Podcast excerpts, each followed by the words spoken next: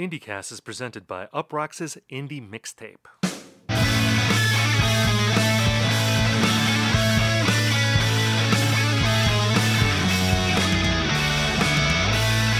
Hello, everyone, and welcome to IndieCast. On this show, we talk about the biggest indie news of the week, we review albums, and we hash out trends. In this episode, we review new albums by Jack White and Father John Misty. My name is Steven Hyden, and I'm joined by my friend and co host, the one person who has listened to that Jon Batiste album, Ian Cohen. Ian, how are you? You know, I don't think that's actually true, no, right? it, it can't be true. That album doesn't exist. I don't think that album exists. Has anyone heard of that album before? One album of the year? Uh, I, I know it exists. I totally know it exists because uh, you know sometimes my wife watches the Colbert Report, and uh, Yeah. so that that's how I and that's how I know who he is. And I think this is well, I know who he is, but like that album, I didn't know he made a.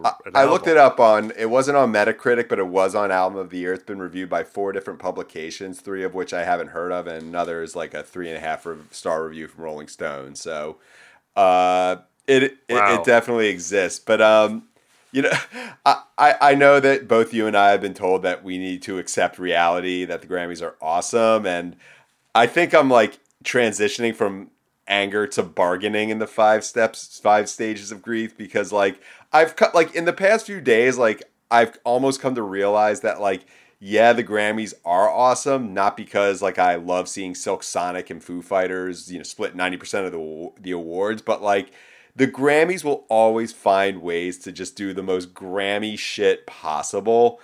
And that that's like the explanation for every single thing, which makes absolutely no sense in an objective or subjective way. It's like, ah, Grammys are gonna Grammy, and it's almost like just fascinating to watch. Yeah, you know, you referenced this that the coverage of the Grammys this year uh, seemed by and large to be very positive. And and I've noticed this trend that as the audience for the Grammys shrinks, the media recaps somehow get nicer.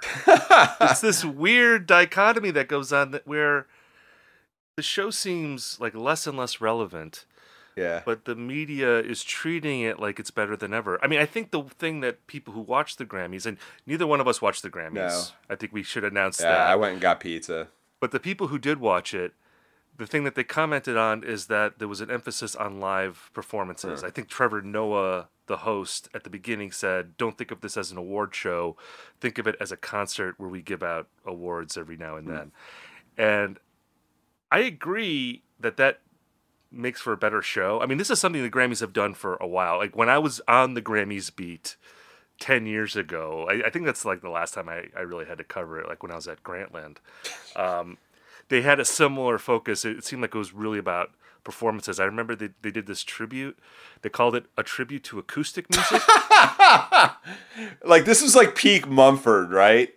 yeah, it was Mumford. It was Avett, uh, the, the Avett brothers. Um, Dylan was there. And uh, Lumineers, maybe. I mean, this was like Yeah. peak, like uh, mason jar, uh, sort of wide brim hat era. Right, right.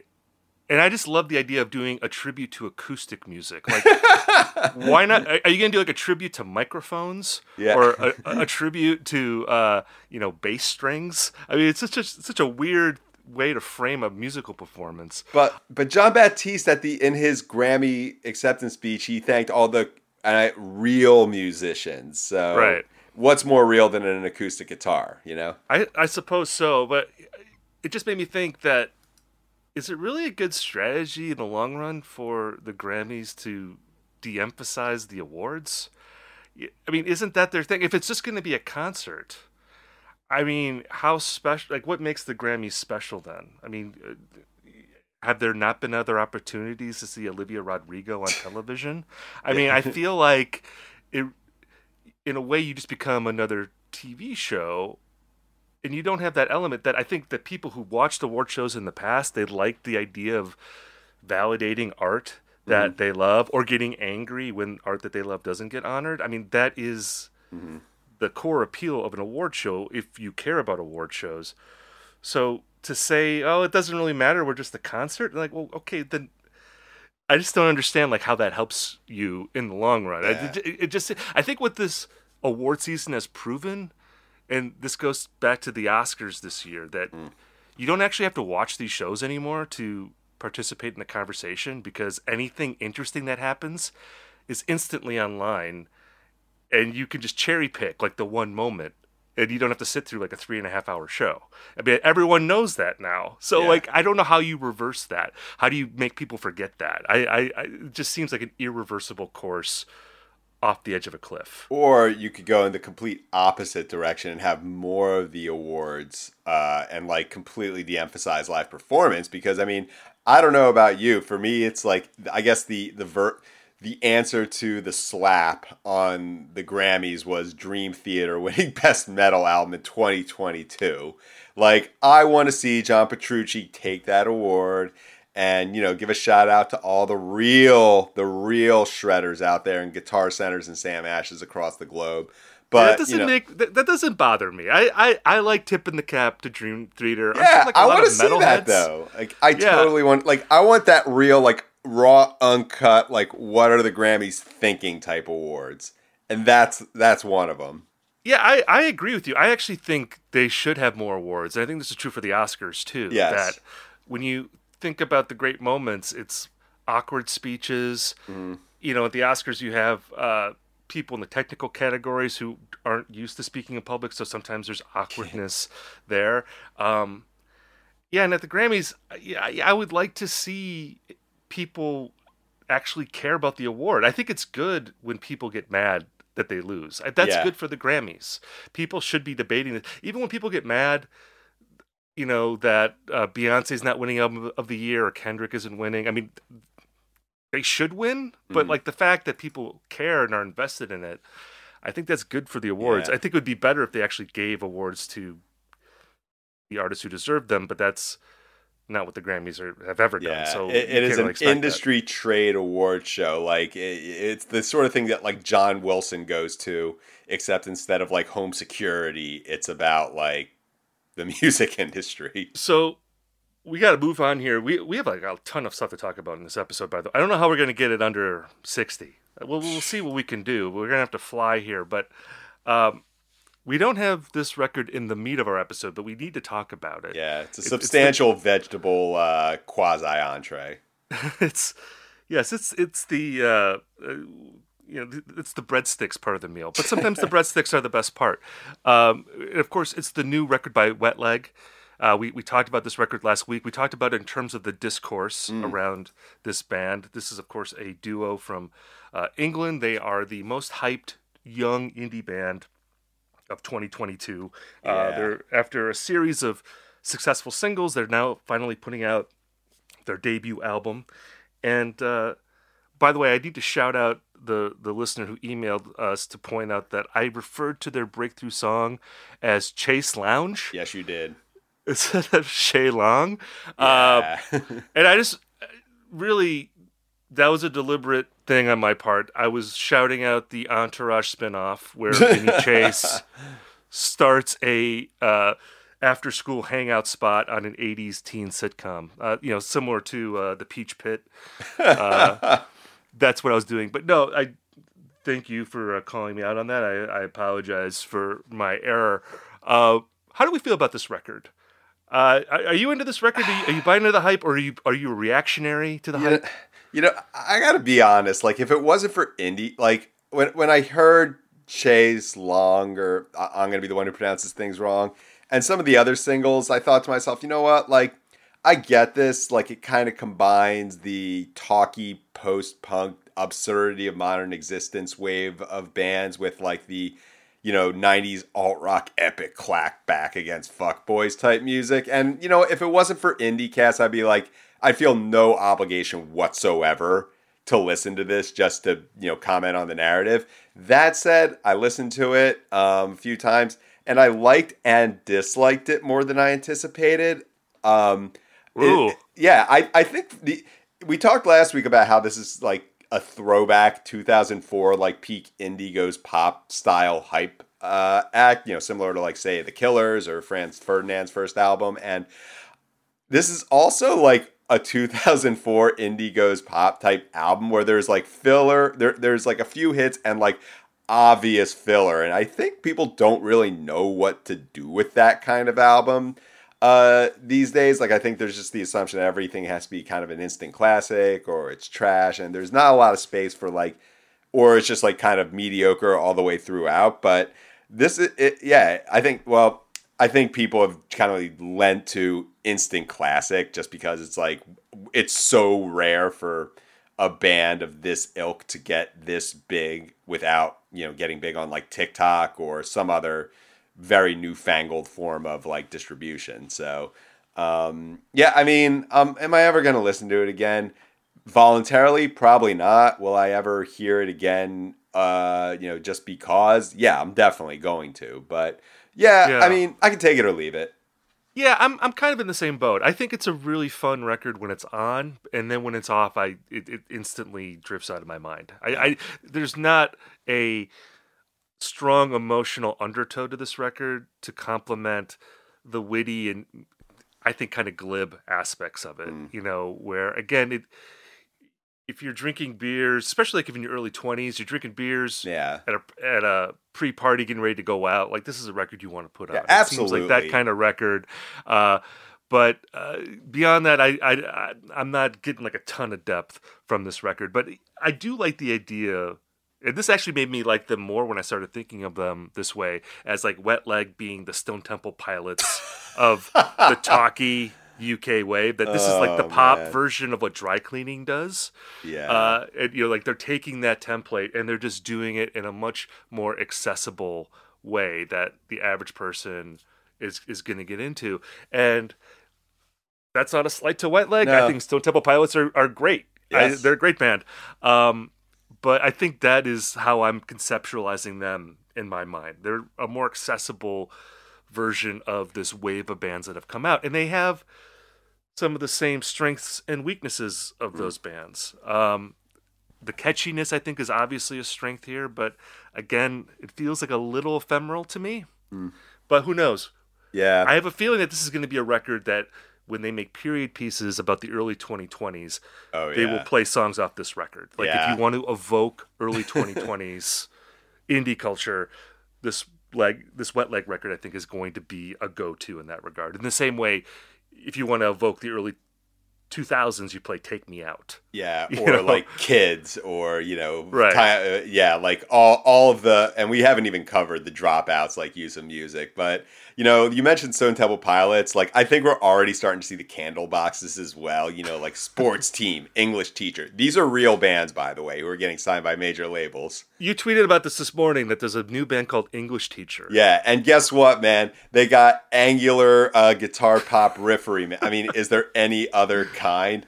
Um, yeah, We gotta it- get back to naming things after like cool cool shit. Yeah, you can Like, know. I'm just glad someone took the heat off like terrible emo band names for a while. You know.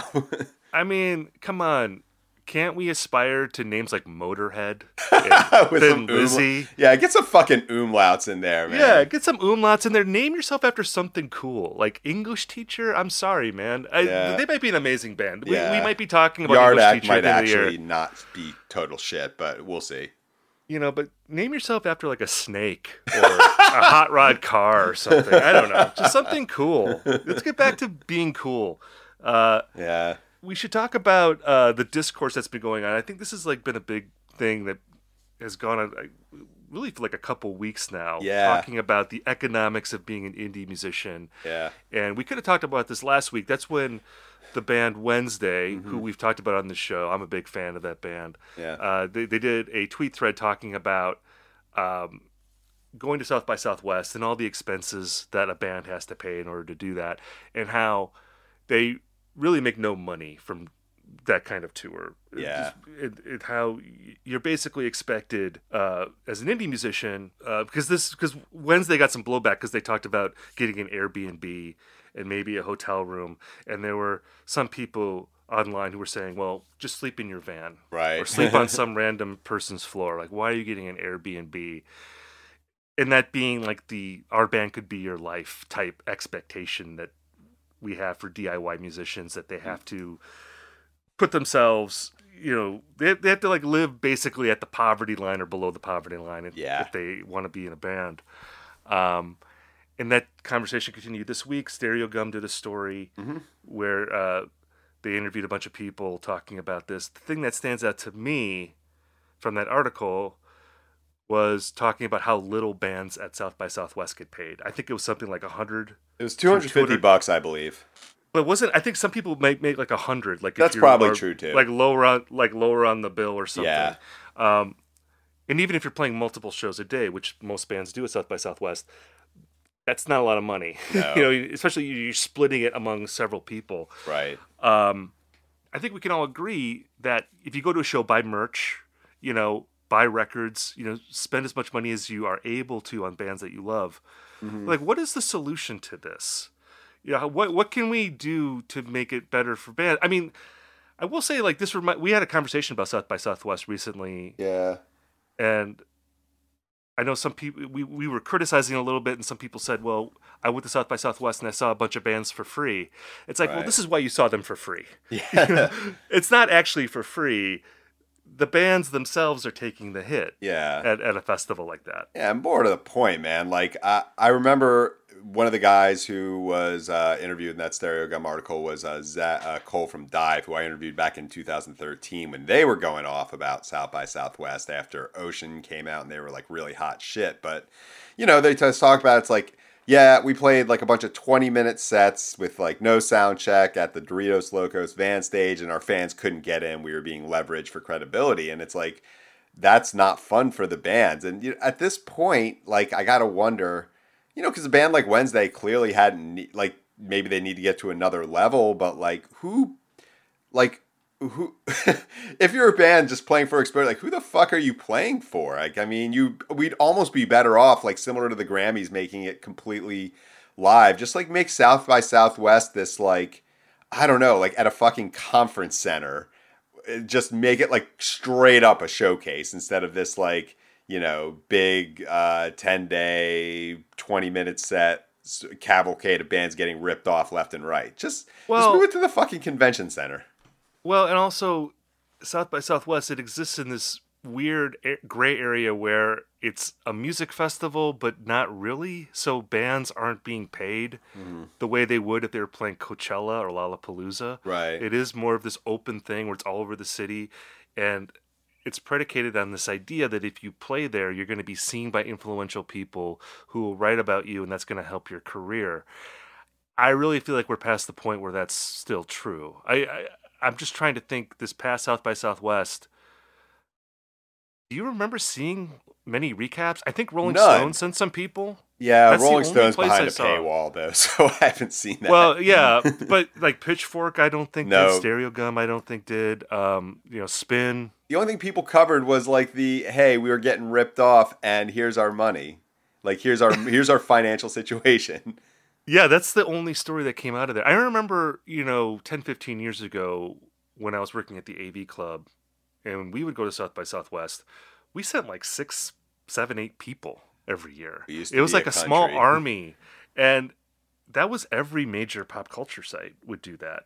And you would have long recaps every day. And I think back then, you know, I don't think anyone went to South by Southwest unknown and then they became stars because of the festival. I think there were bands or artists that went into South by Southwest with some buzz and all the music writers knew about them so they would go to their shows and they would Yeah. write about them a lot and that would springboard them beyond South by Southwest. So they already had some momentum and then they would get a big gust of wind from all of this coverage.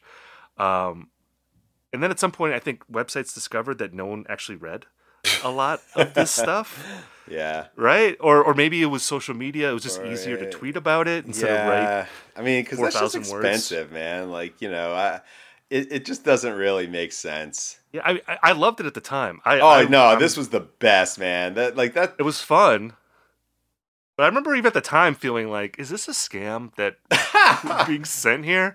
Because it just seemed from the Yeah. reader's perspective, there wasn't a lot of value. It Yeah. was I was seeing like radio concerts in Bakersfield. Like I'm like this. I don't know who's reading this, but this shit's kind of fun to me. is this true of like festival coverage in general? Is there I feel like that's just been pared back. I literally cannot True. remember the last time I read up a, a straight festival recap. and that always seemed like music writer vacation. You know, Yeah, you it- it was. VIP area. At like we don't get we for the most part we don't get like you know benefits or any other kind of uh thing that you associate with like real deal like 40 hour per week full-time work but once every year you might get to go to say like des moines for uh, a festival where japanese breakfast or whatever their 2013 equivalent was is headline It was fun. I mean, I missed that. It was Yeah. fun, but at the same time, from the reader perspective, I don't know how much value it had. So t- time marches on yes from there, as does our show. We'll get to our mailbag segment. Thank you all for writing. yeah As always, it's always great to hear from our listeners. You can hit us up at IndieCastMailbag at gmail.com. I want to do a quick shout out to my friends Dan, Katie, and their beautiful daughter, Cynthia Rose, out in Portsmouth, New Hampshire. Uh, they hit us up this week, wrote a really sweet email. Want to shout them out. absolutely Uh, hope you guys are having a good drive uh, this uh, Friday morning, if that's when you're listening to us. Uh, let's get to our question here. I feel like you should read this because this this guy's from your backyard. yeah he is uh this is from marco in san diego man like Woo! dude if like you i'm looking at the i'm looking at this question this guy's definitely seen me at shows so feel free to you know so feel free to say hi um, so am i the first person to write in from america's finest city that's like san diego's actual motto so you know this Oh, is it really? yeah that's that is not me editorializing anywho let me first say it's an honor. Uh, second, quick PSA to all artists who keep skipping us on tour schedules. We got a world famous zoo and burritos with french fries in them. How is that skip material? Can I just say quick? I don't think Marco's the first San Diegan. Is that how you say it? San Diegan? It is. Uh, I don't think he's the first, is he? I think Uh, we've had other San Diego people. there might be, but uh, this is the first one who's like made it explicitly about San Diego. So All right. Yeah. And by the way, uh, this wasn't intentional, but that STP reference that links to San Diego. Ah. We're, we're gonna have a thread of San Diegan lore. yeah, we're gonna talk a little episode. drive like Jehu, maybe. You know, Father John Misty. I feel like he has a little bit of San Diego connection or whatever. Dan but- Fouts. Yeah, Fouts and Kellen Fouts. Winslow. That's right, baby. Uh, so we're a quarter way through the music year, but it really feels much longer than that because this year is so front loaded compared to past years. Given how stacked it's been, there are several strong releases that already feel like they're locked into your end list. So Q1 check in. What are your top five releases this year, and the one record you were an- eagerly anticipating but disappointed by? So Marco's are Big Thief, Black Country New Road, Soul Glo, Destroyer, and Foxtails, a record that I really enjoyed from earlier this year, but um, they got caught up in some really bizarre, um, re- a really bizarre controversy. So um, that one probably hasn't been covered as much as uh, you might expect. And Marco's big disappointment is Beach House Once Twice Melody. You know, I like that he basically alternated. My, like Steve picks and Ian picks in his list. It was like really it was did. perfectly alternated. Marco, you are a true IndieCast head. Thank you Yeah. for uh, writing it, and thanks also for this letter because Ian and I talked about whether we wanted to do a Q1 list in our banter segment, but Hmm. banter got a little overcrowded, so this letter was an excuse for us Yes. to do it in the mailbag. So perfect show planning here. Really worked well. Um, do you want to run through your top five first? Yeah, and I mean, God, we could start like an entire twenty-minute segment about like why bands skip San Diego, but um, I'm like, I, I don't want to like anger people, particularly in my own backyard, but just say Yeah. it's like I've heard bands describe it as the worst of all worlds in Southern California compared to LA and, Os- and Orange County. So Oh, anyway, man. um, so For San Diego cast. yeah, San Diego cast, man. Fuck it. Wh- Which is better known as Inside SoCal. Like that is, if you've never watched that, like the Kyle Mooney uh, YouTube series, it's like extremely accurate, except for Poway. Um, so yeah, it's been kind of tough for me to come up with the top five because I feel as if, you know, like I was saying in the wet leg segment, not really engaged in the narrative. So some of like my top ten might be albums I've listened to like three or four times. Um, number one is definitely Black Country New Road. Like that's going nowhere. Like barring a major upset, like that just f- feels from the jump like a wire to wire number one. Number two, um, Caracara with New Preoccupations. I have Soul Glo at number three, but like Caracara is an album I listen to far more frequently because like as great as Soul Glo is, it's like not something you can just like throw on uh you know, every day or, you know, when your wife's in the car or whatever. Um, number four, I picked Caroline. Um, they're a band I believe I talked about on Recommendation Corner, kind of a offshoot of the Black MIDI UK post punk realm, but very much like uh, like Dirty Three or Godspeed You Black Emperor. I think there's a little bit of this undercurrent in the post punk UK world of like things getting a little bit emo. Um, and of course, I'm super into that. And number five, I'm just gonna throw String Machines, Hallelujah, Hell Yeah, in there. Um, yeah. Real resilient album, super easy to listen to. Um, and I'm putting that in there as like kind of the. It, it might not be there at that point in the year end, eh, but it's like the one that I. Hey, what do I want to listen to? I'm gonna throw that on. It's definitely gonna be one of the top five most listened to. And as far as disappointment, um, I mean, I think the kind of narrative is flipped on this album because of its success, but Mitski's Laurel Hell, I mean, like, it still to me is just a record that just kind of came and went and like had no impact on me whatsoever. It just seemed like kind of phoned in. Uh, and yet it's, I guess it's indicative of like Mitski's uh, power and uh, you know market share that a phoned in Mitski album can still do major, major, major units.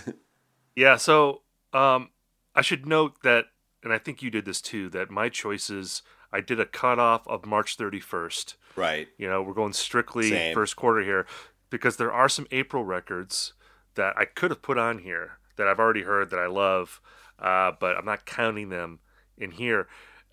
I feel like I had MJ Lenderman's boat songs locked into my top five. Uh, MJ Lenderman from from Wednesday, but like his album got bumped. To yeah, April. it is so, not. So he, it's not coming out for like another month or something. Yeah, right? it, it, it, keeps getting bumped, so it's not in my top five. Uh, but let me run it down here. My number one, surprising no one who listens to this show, it's Big Thief. Uh, it's as strong of a lock for me as Black Country New Road is for you. Uh, number two, uh, the Weeknd's Dawn FM. Uh, just I think one of the best like big time pop records that have come out in a really long time. Just a, and I think it's his best record personally. I, mm. I love that album. Uh, those top two for me are in a separate category, uh, mm. and I to me they are both like five star records. Uh, and after that, there's a bunch of records I really like mm-hmm. Uh, that.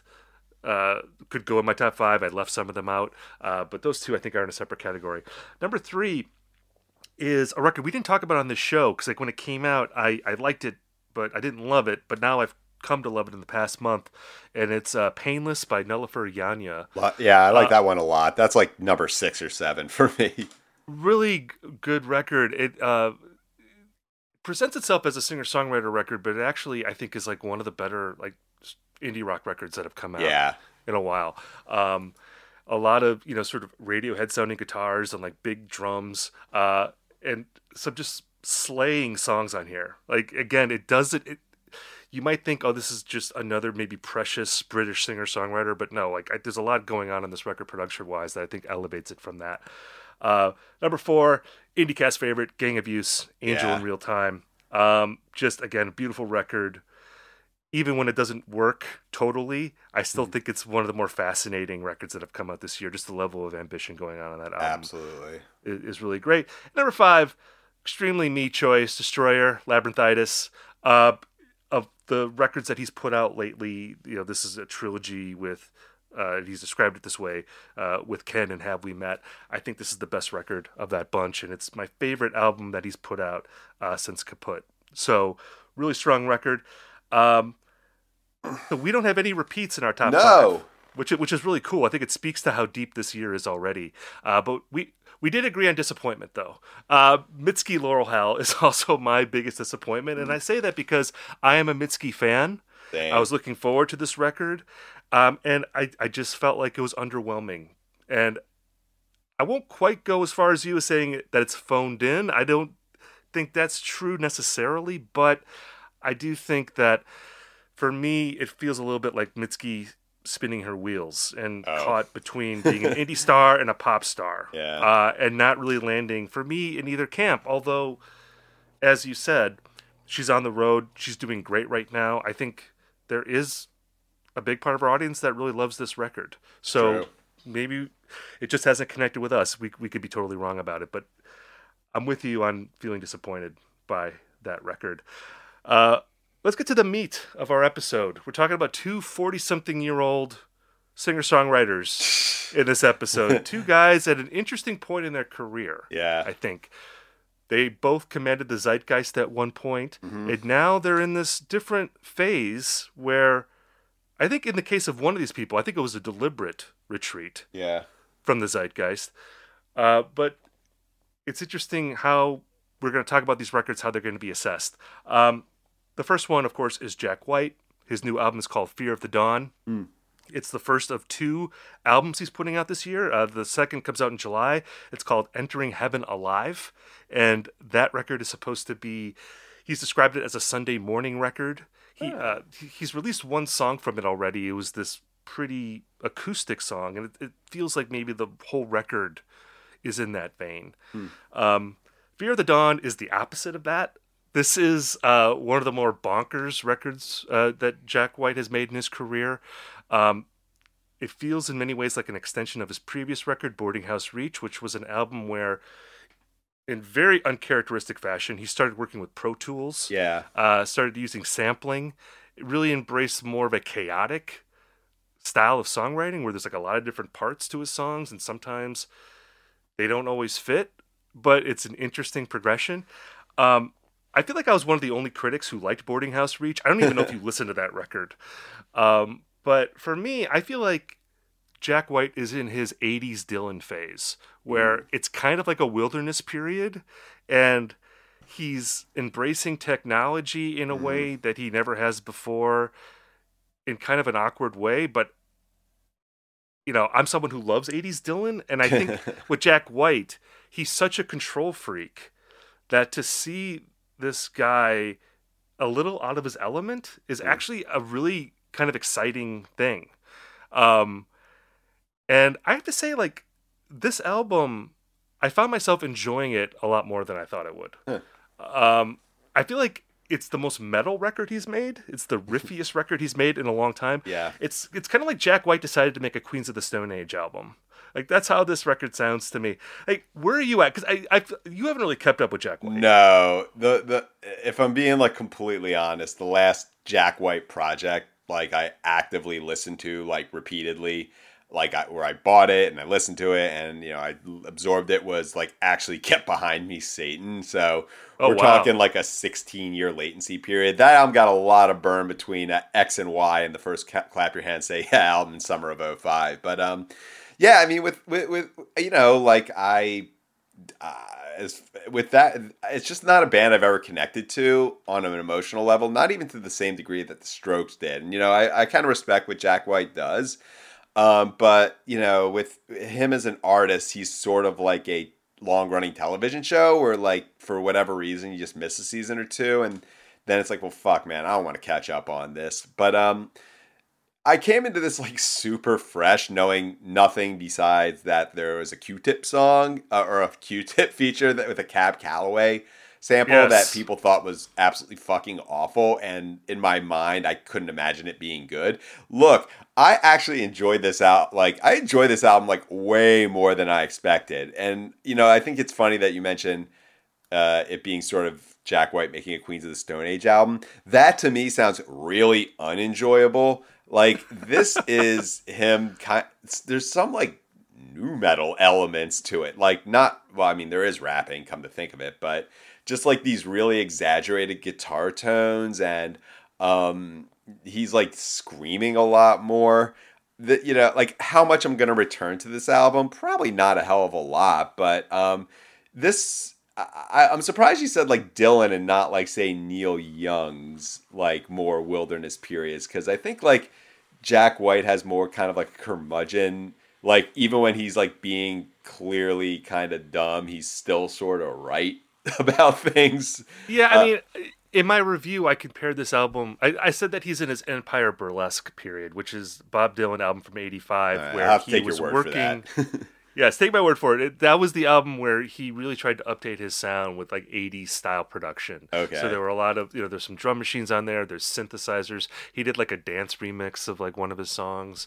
Um, Sick. and it so it reminds me of that with Jack White, just because I think Dylan and White both are pretty stubborn Luddites when it comes to technology, Yeah. and so to hear Jack White again embrace this more cut and paste style of music making. I think is pretty interesting, even if I don't think it's totally his bag. Like I do think that in the context of his career, these albums, I, I just feel like some point, and maybe it's going to be this next record that comes out in July, he's going to return to that more primitive White Stripes style of, of record making, and people are going to go crazy for it. Right. You know, because they're going to have this as a counterpoint. And uh, again, but I say that as a person who appreciates what he's he's doing on these records. I will say, like the first three songs on this album are really great. It's like Mhm. Yeah, they kick ass. yeah, and it, and then Hi-De-Ho comes on, and I'm I'm with you. Like I don't hate that song. Yeah, it- but it's but, but the momentum. but- yeah, there, there's like like the middle part of the record is more of these uh, sort of rock hip hop hybrids that feel like experiments, but not fully fledged songs. Yeah. I think I think the first three songs and the last three are really good. And Yeah. it's uh, but the first three are just him, like you said, kind of working in this overheated, over amped, overdriven rock mode where it's really riffy, really fast. Each song is about two, three minutes long. Um, and it's just a reminder that like Jack White is one of the remaining people in music who can still write really good guitar riffs. I Yeah. mean, that's that. I feel like that. And I know there's like a lot of hardcore bands and metal bands and punk bands, obviously, who are writing riffy kind of music. But I'm talking about the kinds of riffs, Riffs. that like that soccer stadiums Guitar. Center, like I'm gonna get Right. the fucking SG off the wall, and no It's a little of bit buying different. it. Yeah, Yeah, I mean, you know, again, I'm not slighting other heavy bands. There's obviously a lot of heavy bands out there, but you know, not everyone is Jimmy Page. You know, not everyone's writing those kinds of riffs Yeah, that exactly. feel iconic. And I think Jack White still has like a little bit of that magic in him, and that's why I'm still interested in what he's doing.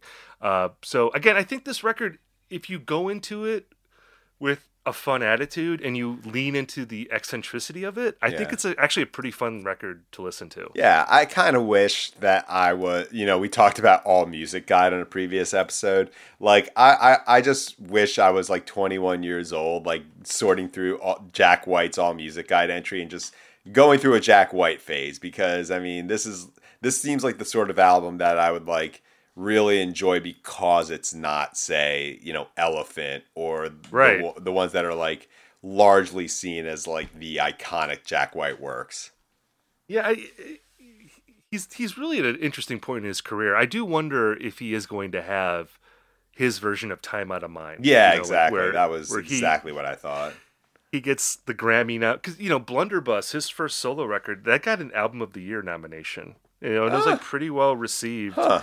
in its moment, and I think that's a good record. okay Uh, La- Lazaretto, I think is is fine. Boarding House Reach, I like just because it's so crazy. yeah and uh, this one I think is better than Boarding House Reach. Uh, so yeah, I mean, I really think this is like some of his best music that he's made in a while. Uh, if, if not, you know, definitely bonkers, definitely off the wall. yeah Uh, but again, I think that's better than him just doing another Jack White record. I, I, appreciate him branching out. are we eventually going to get him and julian casablancas like making an album together it feels like that just needs to happen That'd be interesting, yeah, or uh, just some return of rock generation elder statesman. Maybe like you know when uh, they're in their sixties and they're wearing fedoras. Yeah You know, they or could just maybe they make a of- rap rock album together with like their weirdest worst ideas That's probably more likely, actually. yeah that's what i'm wanting By the way, when's when's the Voidz coming out with a new album? I'm I'm I, I've I've done full circle on the Voidz. I'm way into like whatever they do next. That's a that's a speaking of bonkers yeah rock bands. Uh, they're a fun band. That band, chaotic that, that record, Vir- yeah yeah, that, that record Virtue, I think, was their last album. That, that's a good record. Well, let's move on to the second middle aged singer songwriter that we're talking about in this episode, and that is Father John Misty. Uh, he's putting out his first record in four years. I, I guess that's another parallel here. They Jack and Father John Misty both hadn't put out new music since 2018. Uh, the new Father John Misty record, his fifth, is called Chloë and the Next 20th Century. Mm-hmm. Um, and I reviewed this album as well this week. And uh, basically, in my review, I I'm a fan of this record. I think that it has some of his best songwriting that he's that he's ever done.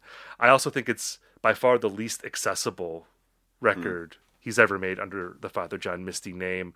Some of that has to do with the music. You know, he's dabbling in this sort of cocktail jazz slash bossa nova uh, mm. guys on, on some of the songs. I mean, half the songs are are him working still in that Southern California '70s type pop sound. Straight in Father also, John Misty world, yeah.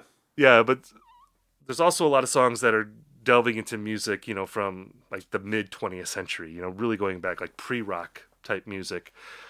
So that might be something that's difficult for people, but I think what's even more difficult is that this is the least Father John Misty centric album hmm. that Father John Misty has made. Like if you look at the the previous records, it's basically exaggerated autobiography, you know, where he's directly referencing himself in his songs, either as Misty or as Josh Tillman. You know, the last record, Mr. Tillman being the single, writing about his breakdown that he had, uh, that that sparked this six week.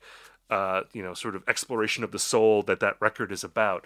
Um, this record is all songs about other people. It's it's like a collection of short stories, and not having the Misty character in these songs, it's a little bit like watching Mad Men and not seeing Don Draper you know and and i think for some people that's going to make this record a little harder to access right because this character that you've come to love he's not on this album so you have to have a little bit more patience to i think appreciate what he's doing i think it requires uh you know i i really think that the that the craft of this record is what elevates it not the drama that you get from from the other records. So again, I love this record. I think he passes the five albums test. Oh, here we go.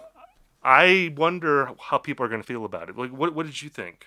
Yeah, I mean, you mentioned it's like his first album since 2018, and I think it's like as with Father John Misty, like four like four years. No, yeah, it's four years. I I lost the ability to do math for a little bit.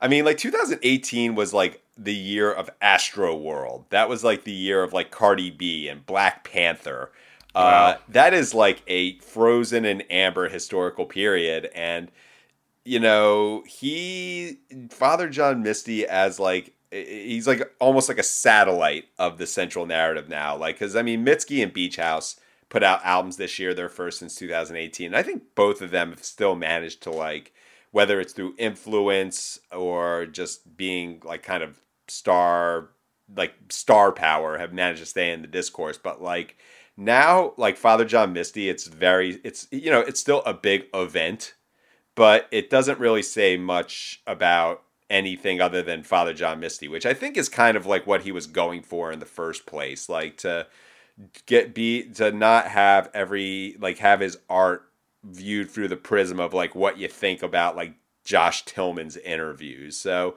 like with jack white i kind of came into this a little bit fresh um you know i kind of li- I listened to God's favorite customer once or twice. It kind of blew right past me, and you know I I really wanted to like pure comedy just because uh just to be kind of contrarian because everyone was seeming to like you know hate on him for being interesting. Uh, but you know again that was just kind of a little too much for me to handle, and um you know with this record I really enjoyed your review and also thinking that like this is an album I'd rather read about than listen to because the lyrics and like the the character sketches just breezed right past me because the music is so fucking smooth. And I mean that like almost the like that's kind of what the music is supposed to do. But um yeah, I think it kind of just rewards people who listen to it because they like they want to know what Josh Tillman has to say about the world as opposed to someone who is keeping up with the Father John Misty uh you know cottage industry the same way that I listen to the Wet Leg album because like you know this is what you need to do in order to uh you know stay up to date. Yeah, it it is a record that I think because it's so pretty mm-hmm. that it can lull you into this sense of numbness you know he's really leaning on this songwriting tactic where you have really pretty music and then the lyrics slowly release like a poison capsule Yeah. into your ears. And he's doing it in a very subtle way. Like there's a song called We Could Be Strangers, which starts out as it seems like it's this back and forth between this couple that's just met and they're having like this romantic encounter. And then by the end of the song, you realize that they've been in a car accident and they're Yeah. about to die. You know, and this whole thing is but it's like there's a lot of songs like that that reveal themselves at the end, almost like a novel that comes together in the final, you know, page. And uh, it, it can be really, I think, easy to breeze past that. I could say that for myself that this was a record. It took me a while to get into it. You know, I've had this album for for a few months now, and uh, you know, it didn't grab me in the same way that his other records have, and I suspect that's that's how people are going to react. Um, as far as like you know, your point about the discourse right now, if I can make a comparison to Pearl Jam, you know, without looking like a total cliche or Yeah. a caricature of myself, I would just say that I think there's a similar thing to what Pearl Jam did in the '90s, where you know they deliberately took themselves out of the media. You know, they didn't Right. make music videos, they didn't do interviews. You know, Josh Tillman hasn't done an interview, I think, in about five years. Uh, You know, th- there, there's been no album cycle for this record at all, and to me, it echoes what he's done in his songs. Like he's taken himself out of the media. Right. He's also taken himself out of the songs, and now he's more like a director than like a leading man in his own music.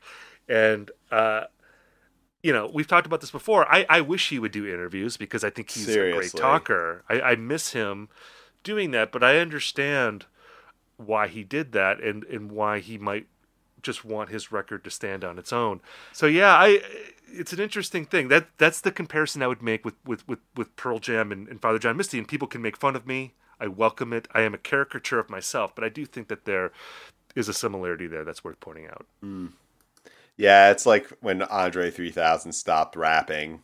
Like, you know, this is like Father John Misty stopping stopped doing interviews. It's like you are preternaturally gifted. You are denying the people what they want. I think that I feel as if in two some odd years maybe we'll get like that one big like interview with New York Magazine or like he like does an interview with Isaac Chotiner or whatever where it's like the we got the Father John or maybe Father maybe I saw today like uh, Donald Glover in Interview Magazine interviewed himself. Maybe that's what we're gonna get from uh, Josh Tillman.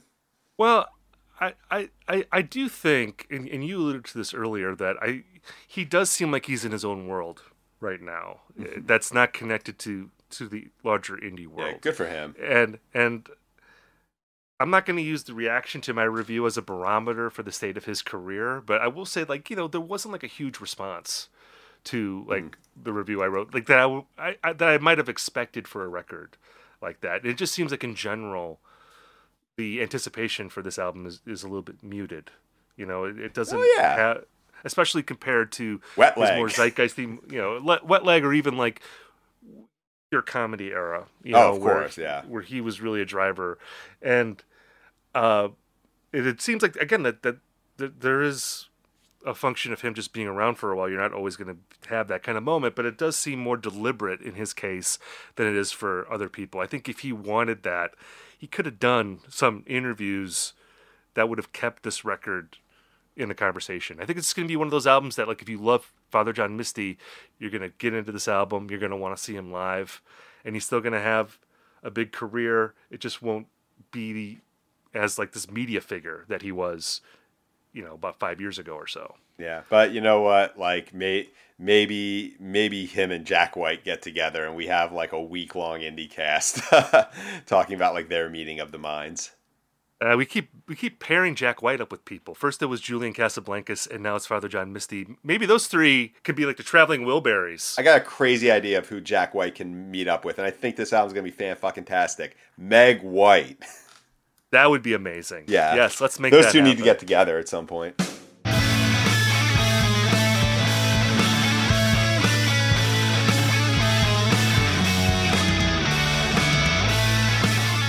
We've now reached the part of our episode that we call Recommendation Corner, where Ian and I talk about something that we're into this week. Ian, why don't you go first?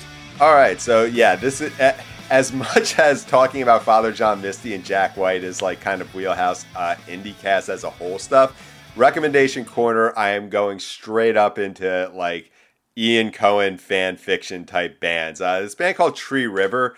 I'm pretty sure they moved from San Diego to Brooklyn. Uh, if I'm wrong about that, please correct me. But uh, last week they released a new album called Time Being. It's got artwork from. It's got that Los Campesinos artwork going on. Uh, one of the guys in the band is named Phil Cohen. Uh, and they thank Oh, someone. wow. They in the thank yous it says Ira Cohen, which is the name of my uncle, but like I'm pretty sure it's not the same guy.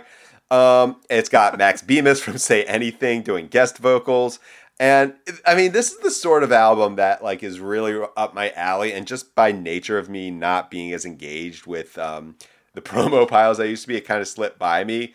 Look, y'all, on Bandcamp, it, it says if you like Tree River, you may also like Home is Where, Dogleg, Origami Angel, A Great Big Pile of Leaves, and Anxious. Like that's all true. Um, it's very, it's a very earnest at times, maybe just like a little too cutesy with the lyrics, but like in a way that I find appealing. Uh, very anthemic. Uh, just like I, I think it, it, Stereogum called it a massive emo outpouring. I agree with that. Uh, if you like massive emo outpouring, one degree of separation from Los Campesinos type music, uh, this is the best game in town. Um, I'm really, I'm just really, really charmed by this album. It's very well constructed. They know what they're doing. It's not a sloppy kind of basement emo album. It's like one that reminds me of like the last song reminds me a little bit of Jimmy Eat World's 23. I'll just leave it at that. Wow, man. See, this is like the Jon Batiste record where I don't know if this ac- actually exists. This seems almost too perfect for you. You might have made this album up. I'm going to look on Bandcamp to make sure you're not pulling my leg. Because, again, this is like Ian Cohen made a band in a lab. Yeah. now, now, now it exists. Well, I think Um, it's, that's why I was a little skeptical of it. You know, like when whenever I see something that is like a little too geared to my, I, I almost feel a little bit sorry for the band. You know, it's like, well, I hope you, I hope you've like you know broadened your scope, uh, because you know God knows what I can do for bands. But yeah, it's I, I got past my initial skepticism of it, and it's a great record. So my choice this week, it's similar for me that this band I feel like is just pitched straight down the middle for me to to love them, and I think maybe I was a little initially resistant to them for that reason, but I've now gone all in on this band. They're from Texas. They're called Good Looks. Uh, their record Bummer Year is out today, and I I got a copy of this record last fall, and the publicist actually said, This is a Heartland rock band I think you would enjoy. And in the video for the first single, which is called Almost Automatic, they're playing in an actual farm field. Like, and I was like, wow, you don't get more Heartland rock than that. Um, and I've talked about that song, I think, in a previous episode, because that really is one of my favorite songs of the year. I mean, that Right. song, it was like, yeah, you told me I would love it. I heard it. You're right. I love it. This is a great song. Uh, and I've heard people compare it to some of the more recent Strand of Oaks records, which I think is an apt comparison. I think of the BoDeans when I listen to this album. BoDeans, oh. and that's because I'm from Wisconsin. Yes, of course. You're you're you're contractually obligated to mention your book and the BoDeans. the BoDeans, episode. but trust me, I, I mean that as a compliment. You know, just again that really vibey, big hearted, big guitars, nice harmonies type rock music. Uh, I just want to get into that all the time. And the other thing I appreciate about this record is know, we've talked about this that you know it feels like every band that gets buzz is from New York or Los Angeles or they're from England, and they're all singing about the same sorts of stuff. And this is definitely a record that represents like a small town, middle American point of view. Like the the title track is talking about you know being friends with Trump supporters in your town and knowing like like I hate what they believe in, but I also know that they're good people, and I'm not going to define them just by that. And just the conflicts of of going through that uh, type of thing. I think that's a very relatable sentiment that you don't hear articulated in a lot of songs, and that that connected with me when I when I heard it, among many things on this record. But again, really nice record. It breezes by in about a half hour, and again.